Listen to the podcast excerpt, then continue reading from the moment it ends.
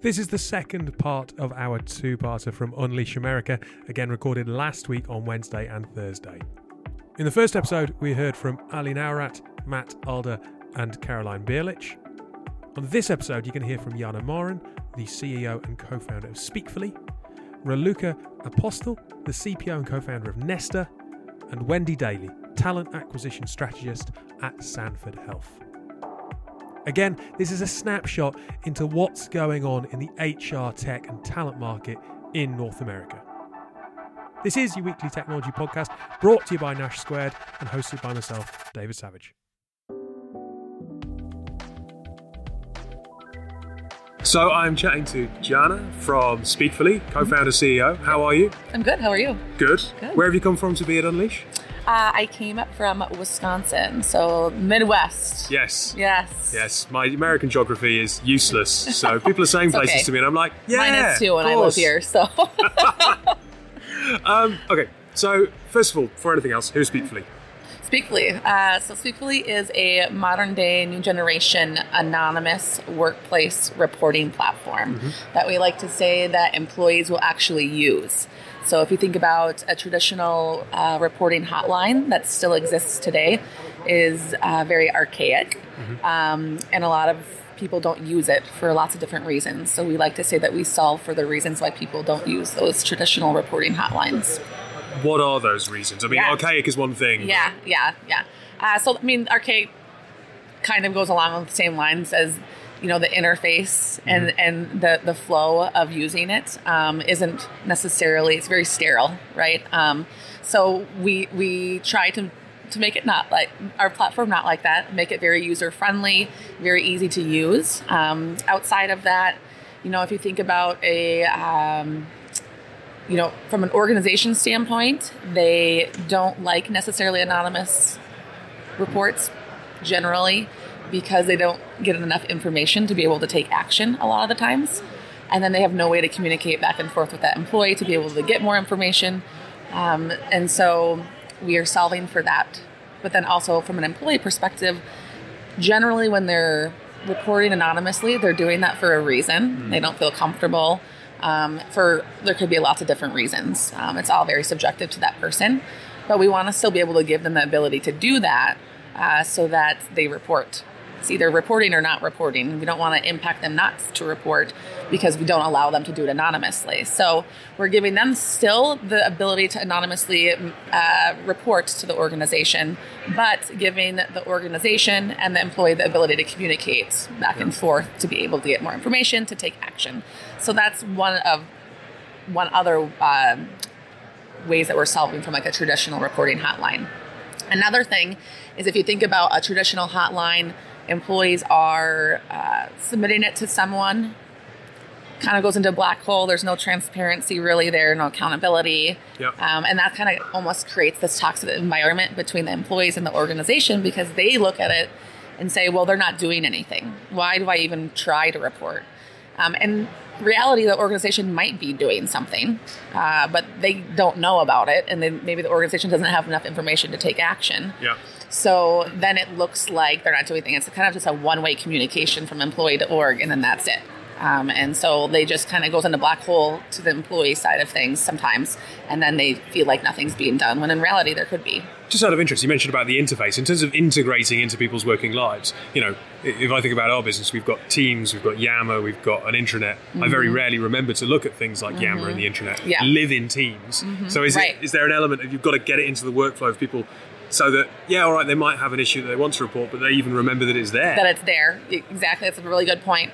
Uh, we do a lot of things from our side of things to remind the organization uh, to also remind the employees that it exists, right? But we do that in a couple different ways because if you think about it, uh, the day of hire, you find out about some of these things, and specifically a reporting, whatever reporting mechanism it might be. So even if it was a traditional hotline, you hear about it, but then at that time you don't need it. Nothing's happening where you need to report anything so you don't really think about it much when the first day of hire when they tell you about it. But then it doesn't really get talked about after that so then when something is does happen you might not even know that there's something there that exists. So what we do on our side of that is we do provide the organization some analytics uh, so that they can kind of figure out where the hotspots are, but also know what conversations to continuously have with employees about what's going on so that they can be reminded about the platform itself. And so that is a huge part of that is the organization's duty, right? To ensure and make sure that throughout time they post up they post things up uh, they make sure that they remind their employees that this, that these things are there. Um, but we give them some data and analytics to kind of help them mm. and guide them on what types of conversations that they should be having, um, so that you know Speakly will come up um, it, when they're having those conversations. So, look, from a from a personal perspective, mm-hmm. what led you to being the CEO and co-founder of an organization trying to fix this particular problem? Yeah. Uh, so unfortunately. I mean, a lot of a lot of a lot of uh, these startups come up from a personal experience of their own, and I'm in I'm no different. Uh, I had a personal experience where I was uh, harassed by my superior for a good span of over a year, and left the organization because of it. After I left there, I reflected a lot on what I wish I would have had as an employee going through that during that time but also what I wish the organization would have done differently in order for me to come forward sooner than what I did. I think a lot of the times when organizations are thinking about you know, um, trying to get out or not hire these certain types of personalities, you don't purposely hire someone knowing that they're going to, you know, mis- be mistreating other people. Um, and we're never going to be able to to personally change the way that people treat other people. Yes, you could have some impact, you could have some influence, but people are going to be the way that they're going to be. And but what we can do is we can educate the employees and what they need to do and what they should look for in order to know what when they should come forward. And that needs to be through the encouragement of the organization and, and educating their employees so that they can come forward sooner, so mm. that they can get those people out versus not coming forward or kind of sitting on it because they're unsure of what types of things to look for when they should be reporting these things. And then it gets to a point where it's too late and then they end up leaving the organization because of it. So it's more about educating the employees to get these people out sooner and getting the employees to come forward sooner versus thinking about trying to, to mitigate people from doing it, period. As yes, there can be helpful uh, scenarios where you could. Um, you know, train people on what you should and shouldn't do and how you should be a good human and how you shouldn't be a good human. Yeah. But you know, you also, but more importantly, like let's tell the people that are actually experiencing those things. So lots of times the people that are doing it don't even think they're doing anything wrong. So even when you're training them, they still don't think that they're those people. you know, so it's interesting. It's an interesting thing to think about.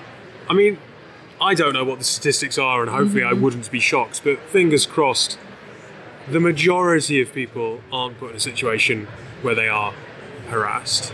But do you know, have you ever, ever looked at kind of the data or, or kind of any feedback as to how important or, or how positive it is for an organization to have something like this in place, even if someone doesn't need to use it, the mere fact that they know that that is this.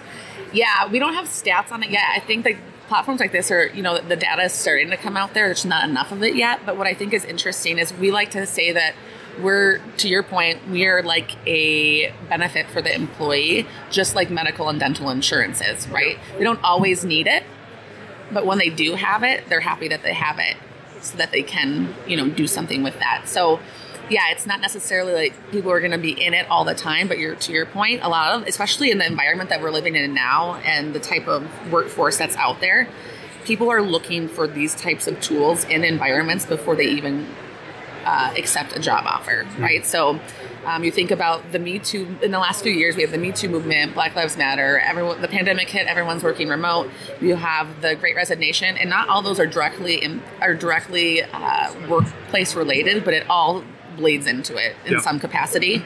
And so now, and it's not going to be the last thing either. There's going to be something else that's going to come and. So I think organizations are now knowing that this is a now a, a need to have versus a nice to have whereas it used to be the opposite. And it used to be a type of thing that gets taken out of the budget you know at the end of the year when they're looking for things to take out of the budget. So i do think that it's starting to shift in that way. Um, but yeah i mean the, the, data is still coming out about it. And it, again i also think it's the organization's duty to ensure that they are continuously reminding their employees that these types of things are there. As as an employee not experiencing anything at the moment, when they're telling you about it, you hear it, but you're not fully hearing it. Mm. But when you actually are experiencing something from personal experience and you would hear something in the moment, it's just kind of like a, you know, if you if you think about like a cold email that you receive or that you receive, most of the time you're deleting it. But sometimes there's that one that comes through in that moment where you are experiencing or dealing with something right then and there that are like, oh, that's very relevant to what I just had a conversation about that we need to implement or that we need to do. Yep. And then you actually look at it and listen to it. And so it's the same type of mentality of when you're actually experiencing something that that's something where you're going to, you know, retain it more.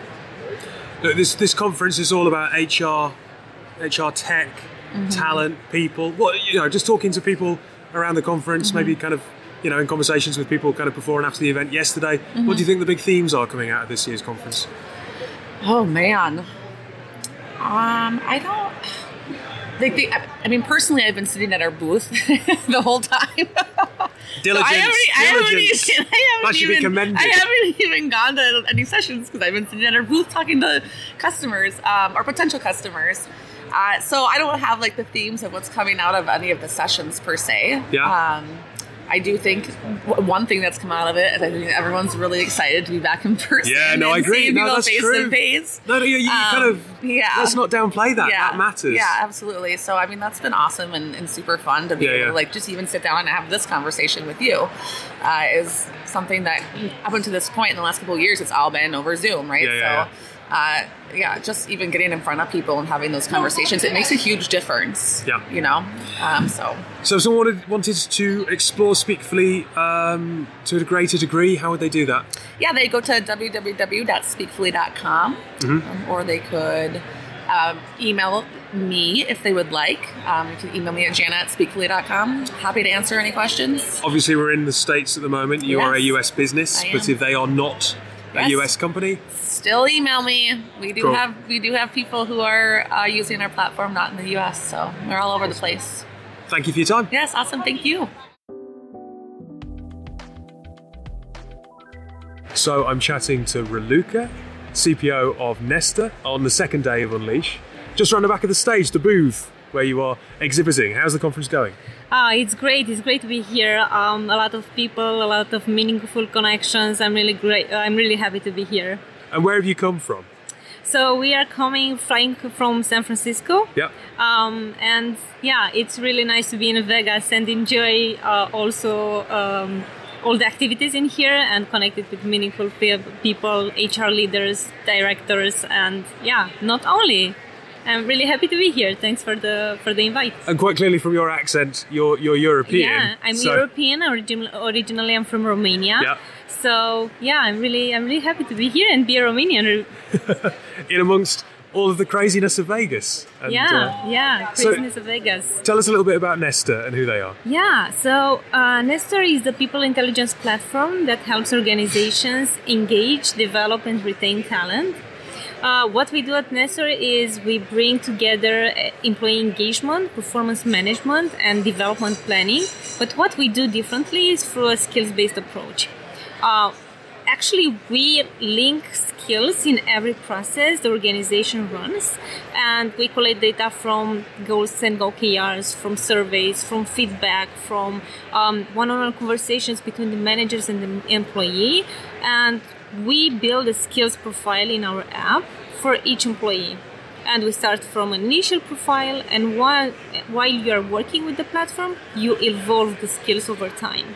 So that based on your interest as an employee and based on the, the desired skills that the organization has we um, help the employee to with those opportunities that they need in order to develop like maybe if I want to develop one of my skills, then um, I would receive from uh, from Nestor a recommendation uh, that you may take a course or, or you may I know practice something or you may uh, participate in a project. So it's about how we bring the best opportunity to the best to, to, to the right people at the right time. So yeah, this is Nestor.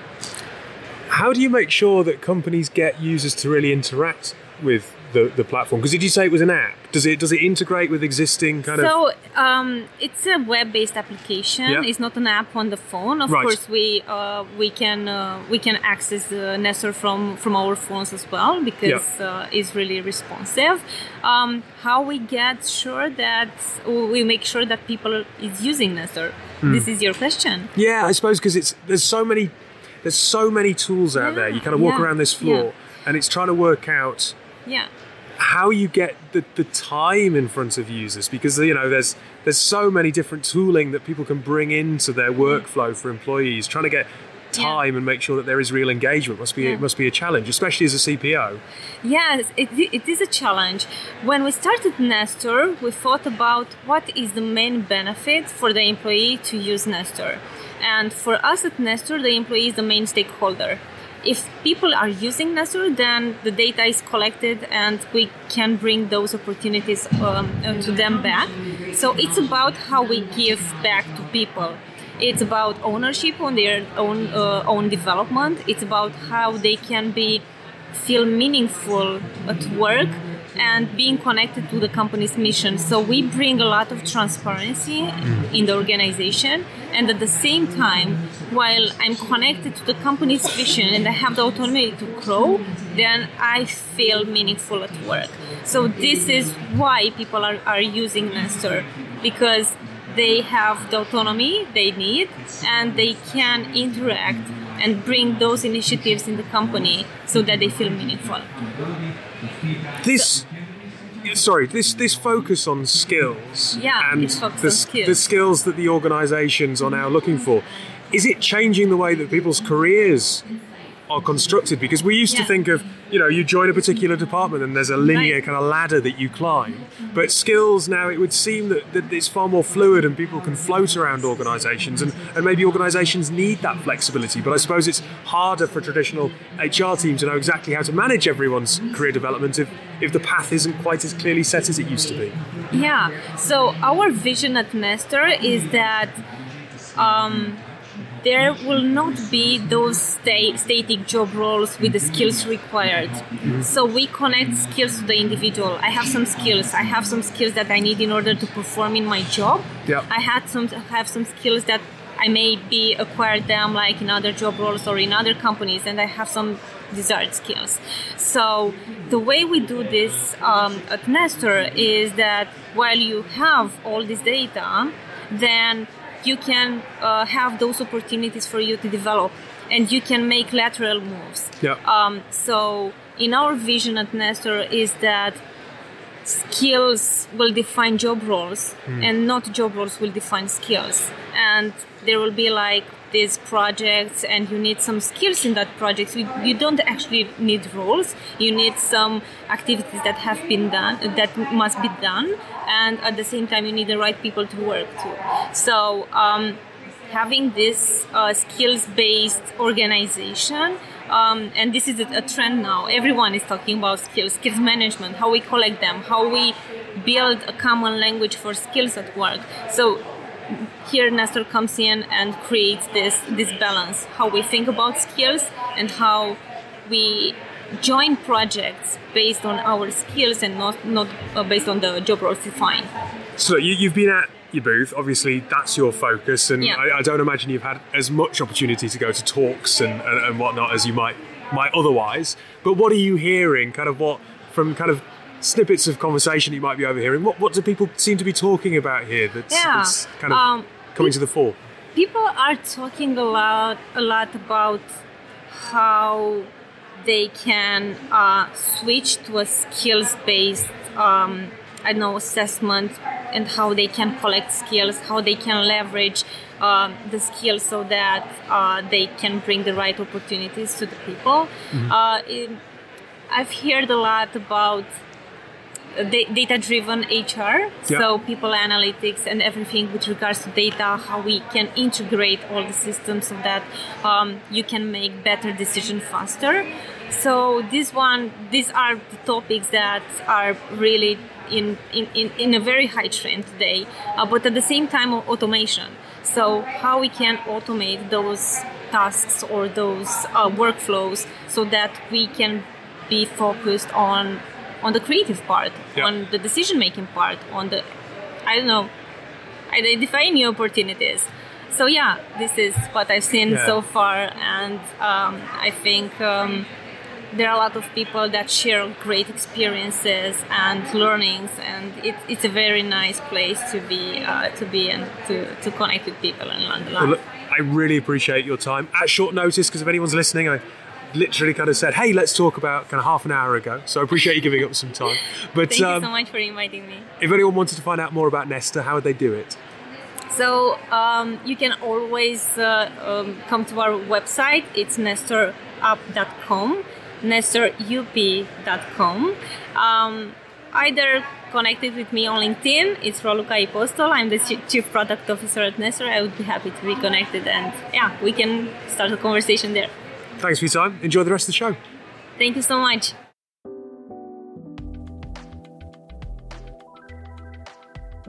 So I'm chatting to Wendy. Wendy, you're a talent acquisition specialist, Strategist. strategist, Strategist. at yes. Sanford Health. Yes, I am. What is, what is a talent acquisition strategist as opposed to a specialist? Uh, so I work on the workforce planning side Mm-hmm. of talent acquisition and look for new and different ways to build our talent pipelines. Mm-hmm.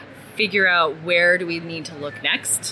Where do we need to go next? And also look at what tools should we be using? Where should what should we who should we be working with to create that those pipelines to be able to bring people to us, um, and to go out and find them Yeah. because right now nobody's coming.